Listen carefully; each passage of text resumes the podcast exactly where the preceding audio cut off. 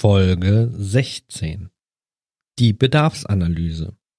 Daten im Vertrieb. Hallo und herzlich willkommen zu einer neuen Folge von Lerne Vertrieb Grundlagen für Unternehmer. Mein Name ist Pritu und in unserer heutigen Folge geht es um das Thema Bedarfsanalyse. Und auch wenn das Thema so etwas, ja, theoretisch und sperrig und analytisch klingt, es ist etwas ganz, ganz Praktisches, etwas, was wir schon die ganze Zeit in unserem Leben tun, aber im Vertrieb nie anwenden. Also sei gespannt auf diese heutige Folge und äh, lerne die Bedarfsanalyse und die richtigen Fragetechniken im Vertrieb. Go for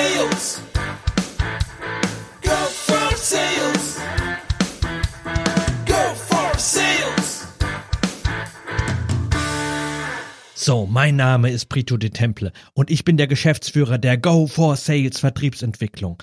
Und weißt du was? Mit unserem System, mit meinem System, wirst du in den nächsten zwei Wochen deinen Umsatz ver verzehnfachen, ja vielleicht sogar verhundertfachen. Und weißt du was, das ist nicht alles. Du wirst nicht nur reicher werden, sondern dein Vorteil ist, dass du das Geld uns gibst und dadurch weniger Entscheidungen treffen musst und dementsprechend weniger, weniger Fehlentscheidungen treffen musst. Du wirst nicht nur reicher, du wirst auch schöner, denn es hat sich einfach gezeigt, das sind die Studien, die momentan da sind, dass umso weniger Entscheidungen du triffst, umso weniger Falten wirst du haben, ergo umso schöner bist du du. Deswegen zögere nicht. Werde heute Mitglied bei Go for Sales und mache deinen Umsatz zu einem absoluten Merkmal deiner Schönheit.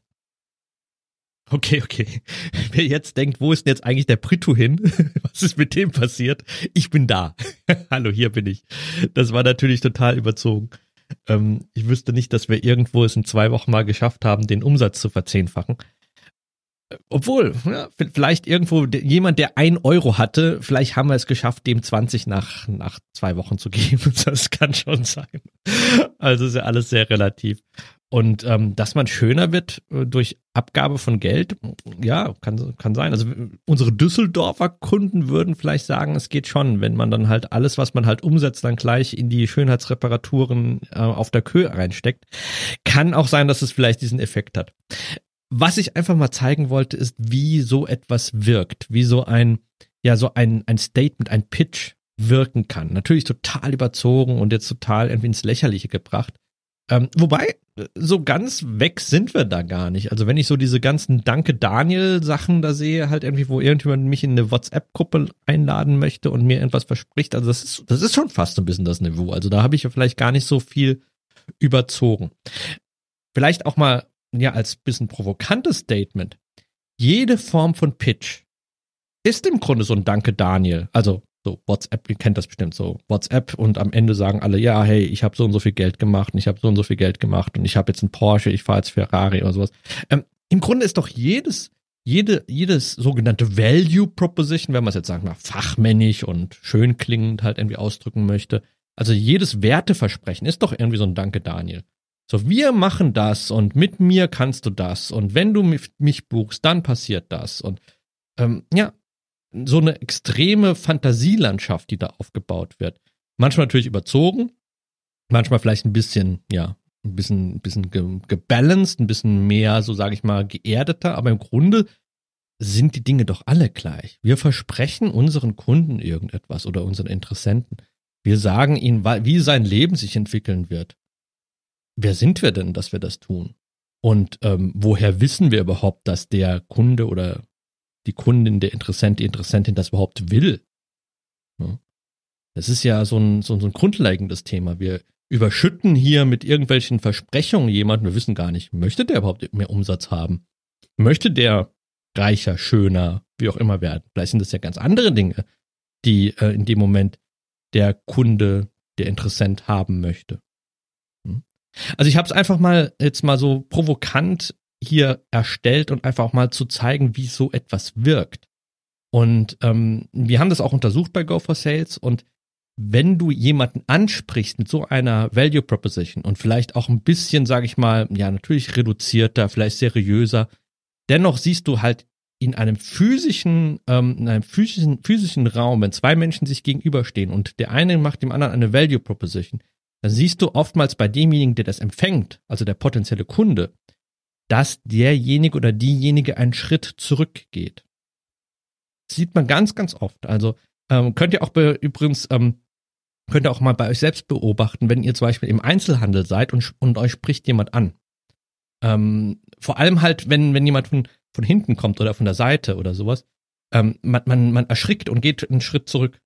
Das ist halt so eine Art Fluchttrieb, die wir entwickeln, dass wenn wir etwas hören, was oder irgendwie etwas uns jemand anspricht und wir das vielleicht gar nicht wollen, in diesem Moment, dass uns jemand anspricht, oder wir das nicht glauben, was jemand uns da gerade verspricht, dann gehen wir im Normalfall in den Rückzug. Das heißt also, wir entfernen uns von dem Verkäufer oder von dem Vertriebler in diesem Moment.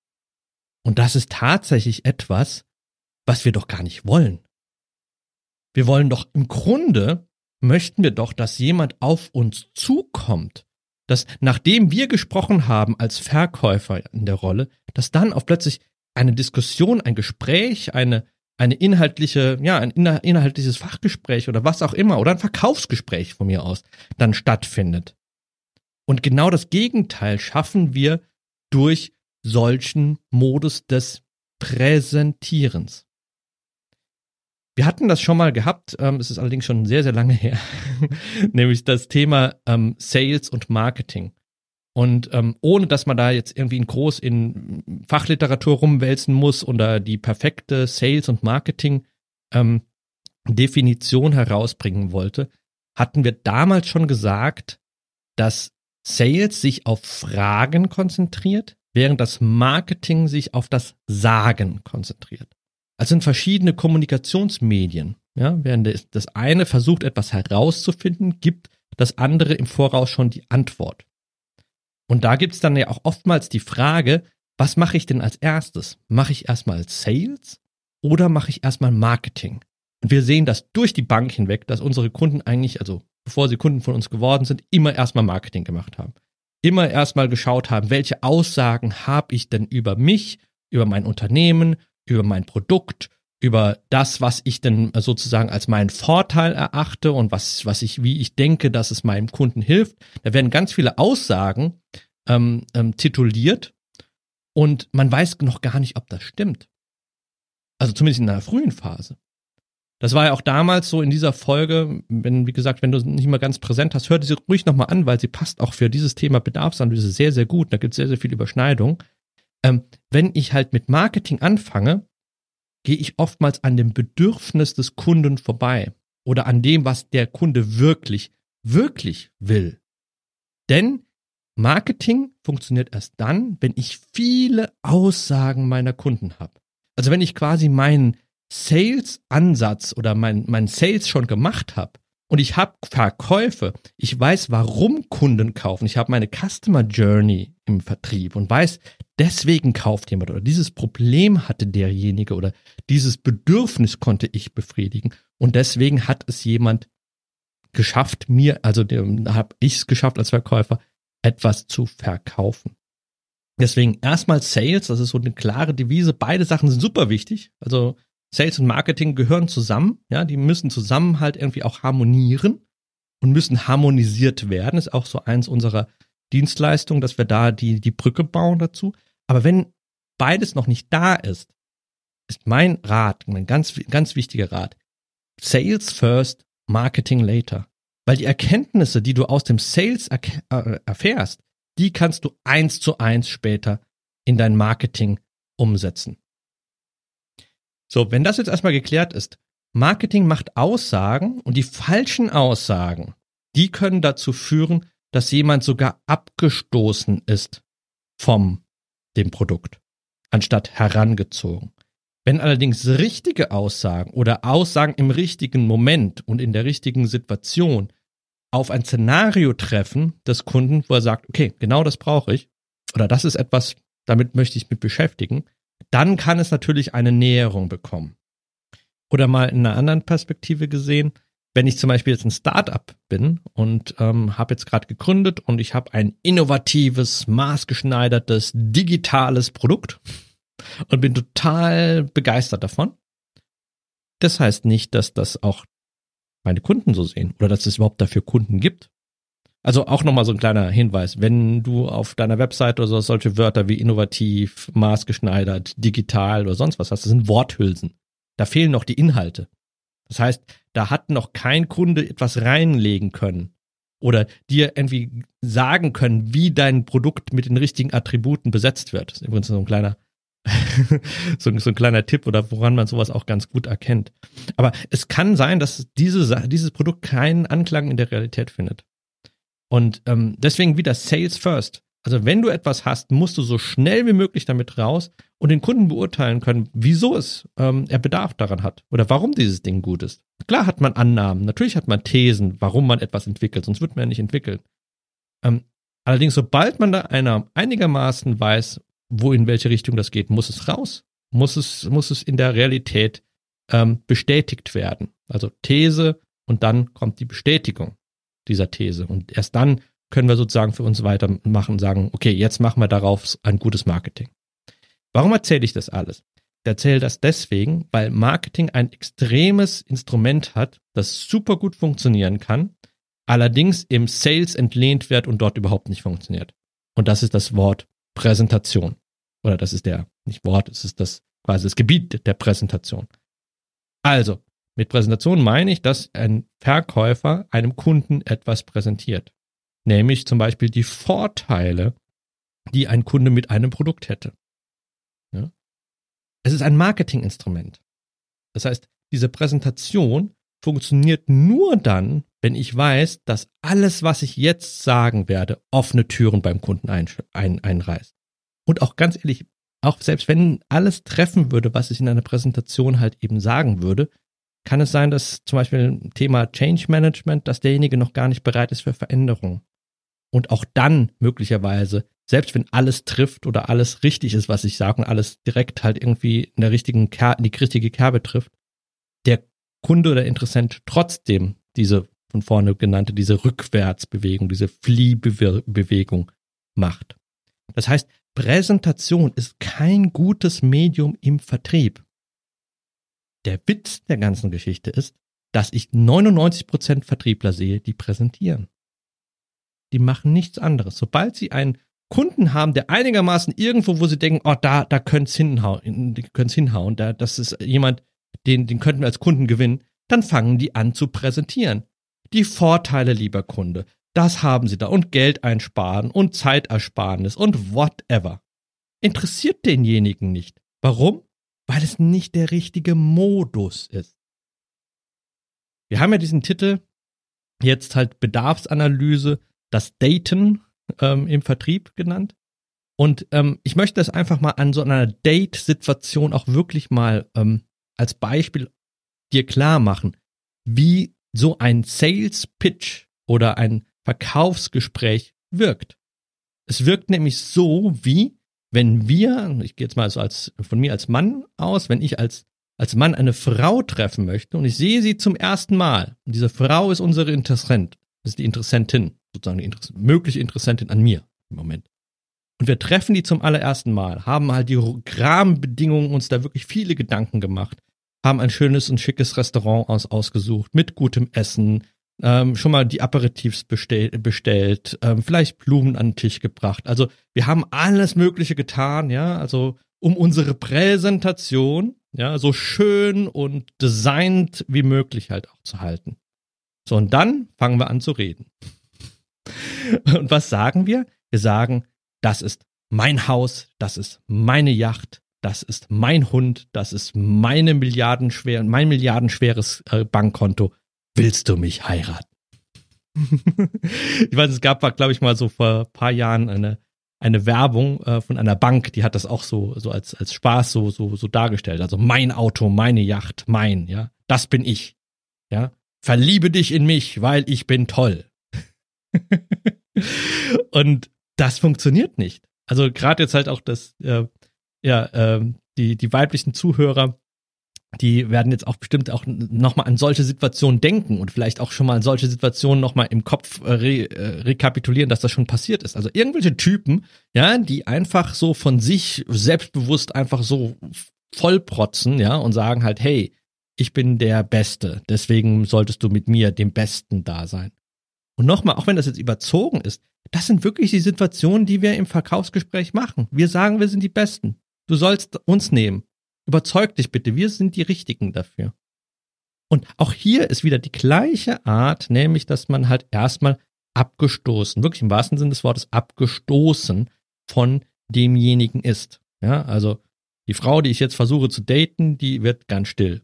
Die wird, äh, guckt auf die Uhr und vielleicht irgendwann bekommt sie einen Anruf von ihrer Schwester, dass ihre Mutter im Krankenhaus ist oder so etwas.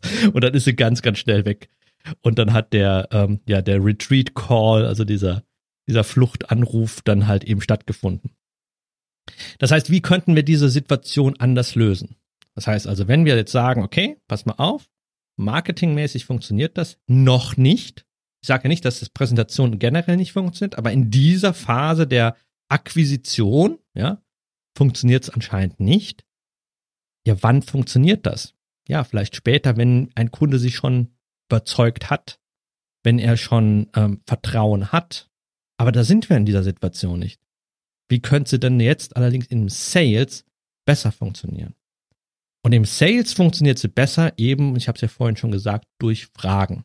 Und Fragen haben halt den wunderbaren, den, die wunderbare Intention, dass sie halt eben Interesse zeigen. Das heißt, wenn ich die ähm, in dieser Date-Situation mit der mit der Dame, mit der Frau rede und sage halt einfach, ja hey, dann signalisiere ich interessiere mich für dich. Ja, was machst du? Wie sieht dein Leben aus? Wie hast du jetzt ähm, die Zeit, die schwierige Zeit jetzt zum Beispiel jetzt hier ähm, die Corona-Zeit zum Beispiel überstanden jetzt, ja, aktuell. Ähm, was waren da deine Ängste? Wie, wie, wie bist du, wie hast du deinen Tag ähm, verbracht? Bist du auch in Kurzarbeit gegangen? Oder was war, was war da? Dann bist du auch plötzlich in einer Ebene, dass du das Interesse an demjenigen zeigst, der vor dir ist, anstatt dass du dein Interesse nochmal katapultierst und halt jemanden ins Gesicht schlägst, sozusagen. Das heißt, die Richtung ist eine andere. Und was passiert? Dass halt eben der, mein Gesprächspartner, wenn er die Fragen angemessen findet natürlich und wenn er mich sympathisch dadurch auch findet, dann halt Fragen zurückstellt. Und dadurch kommt eine Diskussion zustande. Und wir haben das ja auch schon direkt beim Vertriebsprozess und beim Vertrauensaufbau in den Podcasts, in den Folgen halt nochmal klargestellt. Im Grunde gibt es keinen Unterschied zwischen, zwischen einem Business-Kontakt und einem privaten Kontakt. Warum? Weil es beides Menschen sind. Wir sind hier auf einer menschlichen Ebene. Beziehungsaufbau im Privaten funktioniert wie im Business. Man muss erstmal Vertrauen aufbauen und man muss erstmal zeigen, dass man interessiert ist. Und dieses Interesse schafft man durch Fragen. Bevor wir zu den Fragetypen kommen, also welche Fragen soll ich denn eigentlich meinem Kunden stellen, ähm, möchte ich erstmal nochmal kurz den Prozess nochmal klären und den einordnen, wo die Bedarfsanalyse eigentlich dann halt auch kommt. Ja? Also in erster Linie, das war sozusagen die Grundlage, müssen wir uns erstmal überlegen, wen möchten wir überhaupt als unseren Lieblingskunden, als unseren Wunschkunden ansprechen. Ja, da gibt's oftmals mehrere Möglichkeiten. Auch wenn man in einem Konzern telefoniert, kann ich mir oft überlegen, möchte ich Person A oder möchte ich Person B ansprechen. Und wir hatten ja in den Podcast gezeigt, dass es da Möglichkeiten gibt, das zu recherchieren und das auch im Grunde sich darauf vorzubereiten, dass man eher, sage ich mal, die Menschen halt erwischt, mit denen man eigentlich auch reden möchte. Grundvoraussetzung überhaupt, dass man weiß, wen spreche ich überhaupt an. Zweitens, dass ich diese dann halt generiere, also die sogenannte Lead Generation. Das heißt, ich finde ganz viel dieser Ansprechpartner, von denen ich vermutlich, oder es ist ja eine Annahme dann auch wieder, denke, dass das passen könnte. Und dann, Schritt Nummer drei, muss ich auch das wieder, ihr seht, das wiederholt sich immer wieder das System, in der Realität überprüfen. Das heißt, ich muss wissen, ist es so, dass das, was ich mir gedacht habe, dass derjenige vielleicht für ein Gespräch bereit ist, ob das auch wirklich tatsächlich so ist. Und das schafft man durch den sogenannten Appointment Call. Appointment, also Terminanruf. Ich möchte halt nicht direkt an diesem einen Termin in der Kaltakquise direkt schon anfangen loszulabern, sondern ich möchte im Grunde erstmal einen separaten Termin haben. So, und dieser separate Termin, das ist die Bedarfsanalyse.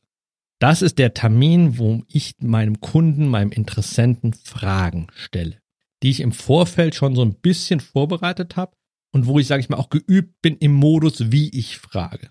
Werden wir gleich sehen, es gibt nämlich verschiedene Fragetypen und ähm, diese Fragetypen muss ich kennen und daraus muss ich letztendlich dann ein Konzept bauen, um an diesem Termin, dieser Bedarfsanalyse auch die richtigen Fragen zu stellen.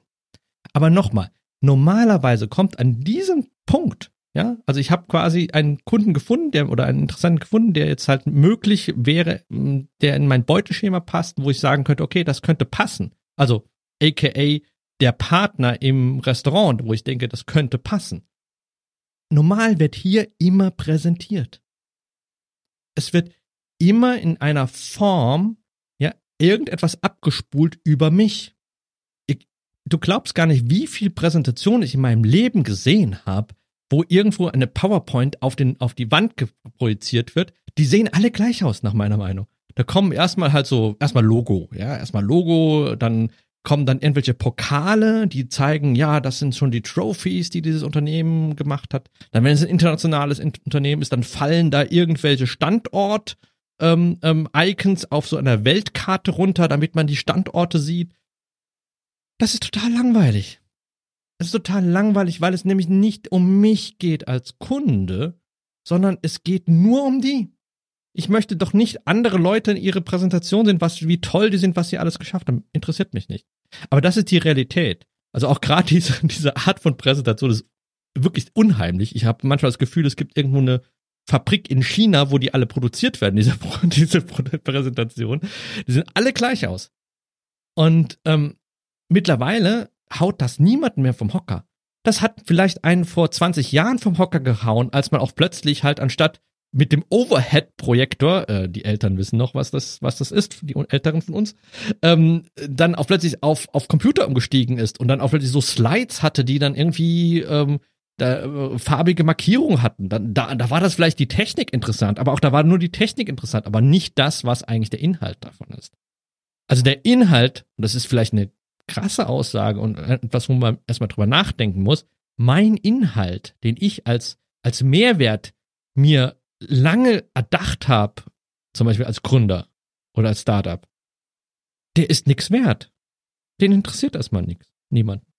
Sondern was ist die Frage? Was interessiert denn wirklich den Kunden? Den Kunden interessiert nur eines. Was ist dabei für mich drin? Wieso kann das mir helfen? Was hilft mir da? Und klar, darauf kann ich in einer Präsentation halt sozusagen Thesen ähm, dann halt formulieren. Aber das wird immer eine Raterei sein. Ich weiß doch nicht, was er, was der Kunde will oder die interessant will. Deswegen, wie schaffe ich das? Und das ist Surprise, Surprise, indem ich den Kunden frage. Und dementsprechend ist es ein anderer Modus. Aber nochmal, der Standard ist, jetzt kommt die Präsentation und ich möchte, wenn du etwas aus dieser Folge rausziehst, möchte ich, dass du das nicht mehr machst. Du fängst nicht mehr an zu präsentieren, sondern hörst auf und fängst an, Fragen zu stellen. Beim Thema Fragen stellen haben wir allerdings eine Schwierigkeit, nämlich auch der Kunde oder der Interessent ist gewohnt, dass hier erstmal in so einem Termin, in so einer Bedarfsanalyse ähm, präsentiert wird. Der denkt, jetzt kommt er mit irgendwas, jetzt erklärt er mir irgendwas, jetzt zeigt er mir irgendwas. Und wir werden erstmal diese ähm, ja diesen, ähm, diesen Modus nicht unterstützen und vielleicht auch den Kunden in diesen Momenten erstmal so ein bisschen enttäuschen, weil er nämlich auch denkt, jetzt kommt eine Präsentation. Wir machen das immer gerne so oder wir coachen das so, dass man das so als Art Spielregeln nochmal formuliert. Das heißt, wenn ein Gespräch, nehmen wir mal an, die Bedarfsanalyse ist per Telefon, das heißt, ähm, du hast dich in einem Appointment Call mit deinem Gesprächspartner verabredet für, sage ich mal, 30 Minuten äh, zur gegebenen Zeit rufst du an, begrüßt dich, stellst dich nochmal kurz vor und dann erwartet ja der Interessent, dass du anfängst zu präsentieren möglicherweise, legst du halt klar die Spielregeln für dieses Gespräch fest. Wir können das auch gern mal so mal durchspielen, damit, damit du einfach das Gefühl hast, okay, wie hört sich sowas am Telefon zum Beispiel mal an? Ja, also ab jetzt äh, in wörtlicher Rede. Hallo Herr Müller, ja, vielen Dank für äh, den Termin. Ähm, wir hatten uns ja letzten Dienstag verabredet für 30 Minuten. Haben Sie die Zeit jetzt? Ja, okay, super. Ähm, passen Sie auf, Herr Müller, ich mache das am liebsten so, dass ich erstmal Fragen stelle. Ich möchte nämlich Ihr Szenario, Ihre Situation erkunden. Und natürlich können Sie jederzeit Fragen an mich zurückstellen. Und ähm, dann wissen wir wahrscheinlich nämlich am Ende durch so das gegenseitige Fragen, ähm, ob wir am Ende vielleicht zusammenkommen und kooperieren können oder nicht. Ist so dieser Modus in Ordnung für Sie? also du hast jetzt wahrscheinlich gehört, es war jetzt erstmal eine Frage, erstmal eine Frage, die sehr untypisch ist, dass man halt am, am Anfang fragt, dieses, haben Sie die Zeit? Also nicht passt es Ihnen, ist ganz wichtig, nicht passt es Ihnen, weil passt es ist immer so eine Form von Reflex, die ja dann irgendwie bei vielen dann halt eben durchgeht, er passt es nein. Ja, deswegen haben Sie die Zeit, etwas, etwas ungewöhnlicher. Und ganz ehrlich, ich weiß gar nicht, ob es grammatikalisch korrekt ist. aber, aber es funktioniert, es funktioniert. Und ähm, ist eigentlich eine Frage, die ich beim Appointment Call, bei der Kaltakquise niemals, niemals stellen würde, weil entweder Appointment Call ist schnell, ja, zwei Minuten, Kaltakquise, das ist zwei Minuten. Äh, entweder jemand hat gerade zwei Minuten oder ist erst gar nicht ans Telefon gegangen. Also deswegen stelle ich dann niemals die Frage, passt es oder haben Sie die Zeit? Also passt schon gar nicht, aber auch nicht haben Sie die Zeit, weil da kommt eh die Frage nein oder was wollen Sie oder irgendetwas. Das ist also, würde ich niemals in dieser Situation machen. Hier schon hier ist, man könnte jetzt sagen, okay, jetzt gebe ich mir eigentlich schon wieder so eine, so eine Vorlage, dass jemand mir absagen kann. Aber ganz ehrlich, ich möchte, dass diese 30 Minuten ungestört sind. Ich möchte mit dem Gesprächspartner 30 Minuten wirklich inhaltlich sprechen. Und wenn es nicht klappt, weil irgendwie, keine Ahnung, er noch ein anderes Telefonat erwartet oder gerade irgendwie im, im, ja, im, äh, im Büro ist, wo noch drei andere Leute zuhören oder irgendetwas und er nicht gestört, äh, sich irgendwie gestört fühlt oder sowas, dann möchte ich das lieber verschieben. Da möchte ich jetzt nicht dieses Gespräch haben. Deswegen gebe ich bewusst dieses, diesen Ausweg in diesem Moment mit der Frage, haben Sie die Zeit? Und am Ende, hast du vielleicht gehört, stelle ich noch eine Frage, nämlich, ist das in Ordnung? Nach, nachdem ich die Spielregeln erklärt habe, kommt am Ende, ist das in Ordnung? Die zweite Frage. Beides sind sogenannte Commitment-Fragen. Also Commitment, die Fragen nach, sie verpflichten sozusagen den Gesprächspartner. Wenn beide Fragen mit Ja beantwortet sind, haben Sie die Zeit? Ja. Ist das in Ordnung für Sie? Sind die Spielregeln in Ordnung für Sie? Ja. Dann habe ich das Einverständnis, dass ich 30, dass ich 30 Minuten fragen kann. Nochmal, das muss man, das muss man sich wirklich auf der Zunge zergehen lassen. Ich kann jetzt, ab jetzt, 30 Minuten meinen möglichen Interessenten fragen. Er hat dazu Ja gesagt. Und Menschen, das habe ich auch schon mal öfters mal ähm, ähm, ähm, geäußert, die sind nicht wankelmütig. Also der normale Mensch ist nicht wankelmütig. Wenn er einmal Ja gesagt hat, möchte er konsistent sein. Er möchte nach seinem Versprechen, was er gesagt hat, möchte er auch handeln. Das heißt, wir werden 30 Minuten haben und wir werden Fragen stellen dürfen. Und der Witz dahinter ist, die Fragen, die ich stelle, sind oftmals, ich kann ganz andere Fragen stellen, als wenn ich nicht nach Erlaubnis gefragt hätte. Das heißt, allein diesen Modus, Fragen stellen, anzukündigen, führt dazu, dass ich mehr und intensivere Fragen stellen kann und der Kunde wird mir sie mir äh, beantworten. Und für, am Anfang hatte ich es auch nicht ganz verstanden, muss ich ganz ehrlich sagen. Als ich das zum ersten Mal dieses Konzept mir erdacht habe und ausprobiert habe, habe ich gedacht, okay, äh, was erreichst du eigentlich damit? Aber im Nachgang, ich weiß mittlerweile, ich kann es nicht genug hervorheben. Ich kann 30 Minuten meinen Kunden etwas fragen. Das ist, das ist der Hammer. Das ist der Wahnsinn. All das, wo Marktforschungsinstitute sich den Kopf zerbeißen und sagen, was will denn eigentlich mein Kunde? Was möchte der denn? Das weiß ich jetzt. Das kann, oder beziehungsweise ich werde es wissen. Ich werde genau diese Fragen stellen können. Ich habe die Gelegenheit dazu und der Kunde wird antworten. Also allein dadurch, dass wir jetzt die Regeln erklärt haben, ist der Kunde in der richtigen Stimmung, Fragen auch zu beantworten. Hätten wir das nicht gemacht, wäre das etwas komisch gewesen. Da hätte der Kunde gedacht, oh, warum stellt er mir diese ganzen Fragen? Oder, oder hätte da so ein Szenario im Kopf gehabt, so wie in einem Kriminalfilm, der Detective hält dem möglichen Täter die Lampe ins Gesicht, so, also so eine Verhörsituation, ja, wo, wo man sich unwohl fühlt. Das wäre nicht so intensiv gewesen, beziehungsweise es hätte viele Fragen erstmal aufgeworfen von der Seite des Rezipienten, also des, des möglichen Kunden. Und so ist es geklärt. Wir sind in der richtigen Stimmung und wir sind im richtigen Mindset, um Fragen zu stellen. So, jetzt sind natürlich die Fragen, welche, welche Fragen stellen wir? Und da gibt es vier Typen von Fragen, die du in dieser Bedarfsanalyse stellen kannst. Und im Grunde eigentlich auch so fast chronologisch stellen kannst. Nämlich diese Fragen heißen Temp-Fragen, also T-E-M-P. Zeitlich abfolgende Fragen, die ähm, chronologisch im Grunde ablaufen. Also Temp äh, steht für verschiedene Arten der Fragetypen. Das T steht für Target, für Ziel. In der ersten Hinsicht möchtest du erstmal als Verkäufer herausfinden, bin ich im richtigen Target? Also ich habe ja meine Buyer-Persona, ich habe mir Gedanken gemacht, warum ich jemanden anrufe. Ich habe mir einen richtigen Ansprechpartner herausgefunden, habe auch mit ihm einen Termin gemacht. Das sind alles gute Anzeichen, dass erstmal ich das Gefühl habe, okay, ich bin in meiner, ich bin in meiner Zielmatrix. Ich bin, ich bewege mich auf dem richtigen Weg. Nichtsdestotrotz ist das jetzt die Gelegenheit, wirklich das komplett herauszufinden. Deswegen Target habe ich das richtige Ziel. Die letzte Möglichkeit im Grunde, oder beziehungsweise der Kunde wird es mir sagen, wenn es der Fall nicht wäre. Ansonsten würde ich halt durch eine Präsentation zum Beispiel da sehr, sehr viel Liebesmühe ver äh, vergeuden, weil es nämlich nicht treffen wird. Ja? Also Target, Ziel. Ich stelle dann solche Fragen wie zum Beispiel, ja, in welcher Situation der Kunde ist. Ähm, was, ähm, wie viele Mitarbeiter äh, derjenige hat oder wie viele Mitarbeiter in der verschiedenen Abteilungen arbeiten. Einfach weil ich herausfinden möchte, ist das, was ich zum Beispiel anbiete, für die richtige Mitarbeiterzahl auch möglich. Also ich möchte einfach klarstellen, habe ich meine Hausaufgaben richtig gemacht? Habe ich richtig analysiert? Und ist der Kunde tatsächlich ein mögliches Ziel für mich?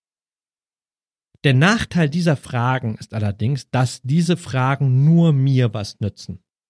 Ja? Also sie nützen dem Kunden gar nichts. Der Kunde weiß ja, wie viele Mitarbeiter er hat. Der Kunde weiß, ähm, in welcher Situation er ist, etc. Oder kann die auf jeden Fall beschreiben, sage ich mal, die Situation. Vielleicht einschätzen nicht, aber kann sie beschreiben. Ähm, das heißt, der Vertrauensaufbau ist erstmal ein bisschen weniger. Ja? In der Date-Situation vielleicht verglichen, wenn man halt mal erstmal herausfinden möchte, okay, wie sind die Familienumstände? Hat äh, mit demjenigen, mit dem ich da am Tisch sitze, hat derjenige vielleicht schon ein Kind oder kein Kind oder ist verheiratet, ist nicht verheiratet? Könnte ja alles unheimlich wichtig für mich sein, weil wenn ich weiß, derjenige ist verheiratet, oh, dann lasse ich lieber die Finger davon. So in der Art, ja. Also, das, ich möchte mich erstmal klar auch selbst positionieren in der Form, nicht, dass ich etwas sage, indem ich sage, ich liebe Kinder oder ich, äh, ich möchte gerne äh, mit, äh, keine Ahnung, ich möchte halt irgendwie in ein Szenario rein, wo das und das ist, sondern indem ich erfrage, ob dieses Szenario stimmt oder ob das Szenario so ist. Ja? Wir werden in der nächsten Folge da auch nochmal genauere Beispiele dafür gehen. Also Target erstmal sicherstellen, bin ich im richtigen Ziel. Dann kommt das E, ja, bei Temp von Explore. E-Explore. Also ich möchte Dinge herausfinden. Das heißt, ich möchte herausfinden, wo liegen denn möglicherweise Probleme beim Kunden oder welche Bedürfnisse hat er. Das heißt, hier geht, hier drehen wir jetzt den Spieß um. Es geht nicht mehr so um die, ähm, was mir was nutzt, sondern ich stelle Fragen, die im Grunde dem Kunden was nutzen, weil er wird jetzt auf plötzlich über Dinge nachdenken. Warum setzt er eine bestimmte Software ein? Warum geht er genau diesen Weg? Warum arbeiten an dieser Arbeits, ähm, äh, an dieser Kapazitätsvorsage so und so viele Personen anstatt äh, so und so viele? Das heißt, diese Problemfragen und Explore-Fragen, also diese Fragen zum Herausfinden des Szenarios oder zum Herausfinden, sage ich mal, der, der, der Bedürfnisse, bringen dem Kunden, bringen den Kunden zum Denken. Und genau das ist etwas, was wir in diesem Moment wollen. Gehen wir weiter, wenn wir viele dieser, dieser E-Fragen gestellt haben, gehen wir in die, in die M-Fragen rein und die M-Fragen stehen für Motivate. Wir möchten jetzt den Kunden motivieren, an etwas anderes zu denken oder seine Probleme zu lösen. Wie der Kunde das löst. Welchen Einfluss eine bestimmte Sache, wenn die sich ändern würde, was denn dann passieren würde. Anstatt dass wir sagen, unsere, unsere Software bringt das und das und das zum Beispiel, oder unsere Lösung bringt das und das und das, möchten wir den Kunden selber wissen, von ihm wissen, was würde das dir bringen? Oder was, wie würde sich dein Szenario verändern? Würde es dir helfen? Wie würde es das äh, unterstützen? Welchen Einfluss hat das in dem Moment? Das heißt, wir legen unser Angebot demjenigen in die Hände und möchten, dass es beurteilt wird und möchten ihn motivieren, dass er daraus etwas für sich baut. Das heißt, er baut sich das Produkt. Er baut sich sein Szenario mithilfe unseres Produktes zusammen. Und dann die letzte Frageform, die P-Frage von Temp. Die P-Frage äh, Frage ist Perform. Das heißt, wir möchten jetzt das, was wir herausgefunden haben, zu einem Ergebnis bringen. Wir möchten, dass daraus entweder ein nächster Schritt wird oder nicht. Das heißt, durch diese P-Frage wird am Ende klar, ist das jetzt ein Lost oder ist es ein One? Hat der Bedarf, ist der analysiert oder ist er, ist er analysiert in der Form, dass wir wissen, ja, da gibt es Bedarf oder ist es analysiert, nein, da gibt es keinen. Und diese Erkenntnis ist unheimlich wichtig. Das ist auch sehr, sehr wichtig, dass man sagt, okay, es kann sein, dass da kein Bedarf dabei rauskommt. Dann haben wir unseren Job genauso gut getan, als wenn am Ende da drin steht, ja, wir haben nämlich das Ziel der Bedarfsanalyse ist erstmal herauszufinden, gibt es da etwas oder gibt es da nichts? Vielleicht kann der Kunde oder der Interessent uns ja dennoch irgendwelche Verbesserungsvorschläge oder sonst was geben, auch wenn jetzt vielleicht konkret in diesem Moment kein Bedarf ist. Also, ähm, du hast jetzt gehört, es gibt verschiedene Fragetypen. Das war jetzt alles noch so etwas theoretisch und etwas so auf einer hohen Flughöhe.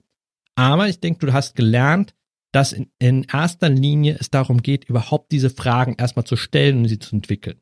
Jetzt fehlt dir wahrscheinlich die Fantasie, jetzt aus dieser Temp-Methode für dich richtige Fragen zu schneidern. Das würde ich jetzt auch in diesem Podcast-Folge ähm, jetzt nicht machen wollen, weil es sonst zu lang wird, sondern in der nächsten Podcast-Folge ist wieder äh, meine liebe Kollegin Melissa Hussmann dabei. Und wir werden einfach mal diese Temp-Methode mal Beispiele geben und auch dir zeigen, wie du diese Fragen für dich entwickeln kannst damit du neben diesen Spielregeln dann auch ähm, ja halt einfach die richtigen Fragen für dein Business entwickeln kannst. Genau, das war es soweit äh, von meiner Seite. Sei gespannt auf die nächste Folge, auf die Fortsetzung der Bedarfsanalyse. Ähm, du weißt jetzt, warum man äh, auch im Vertrieb daten kann und wie man im Vertrieb daten sollte. Und sei gespannt auf die ähm, Entwicklung äh, oder auf die Beispiele, wie man solche Fragen dann entwickeln kann. Alles Gute, dein Brito.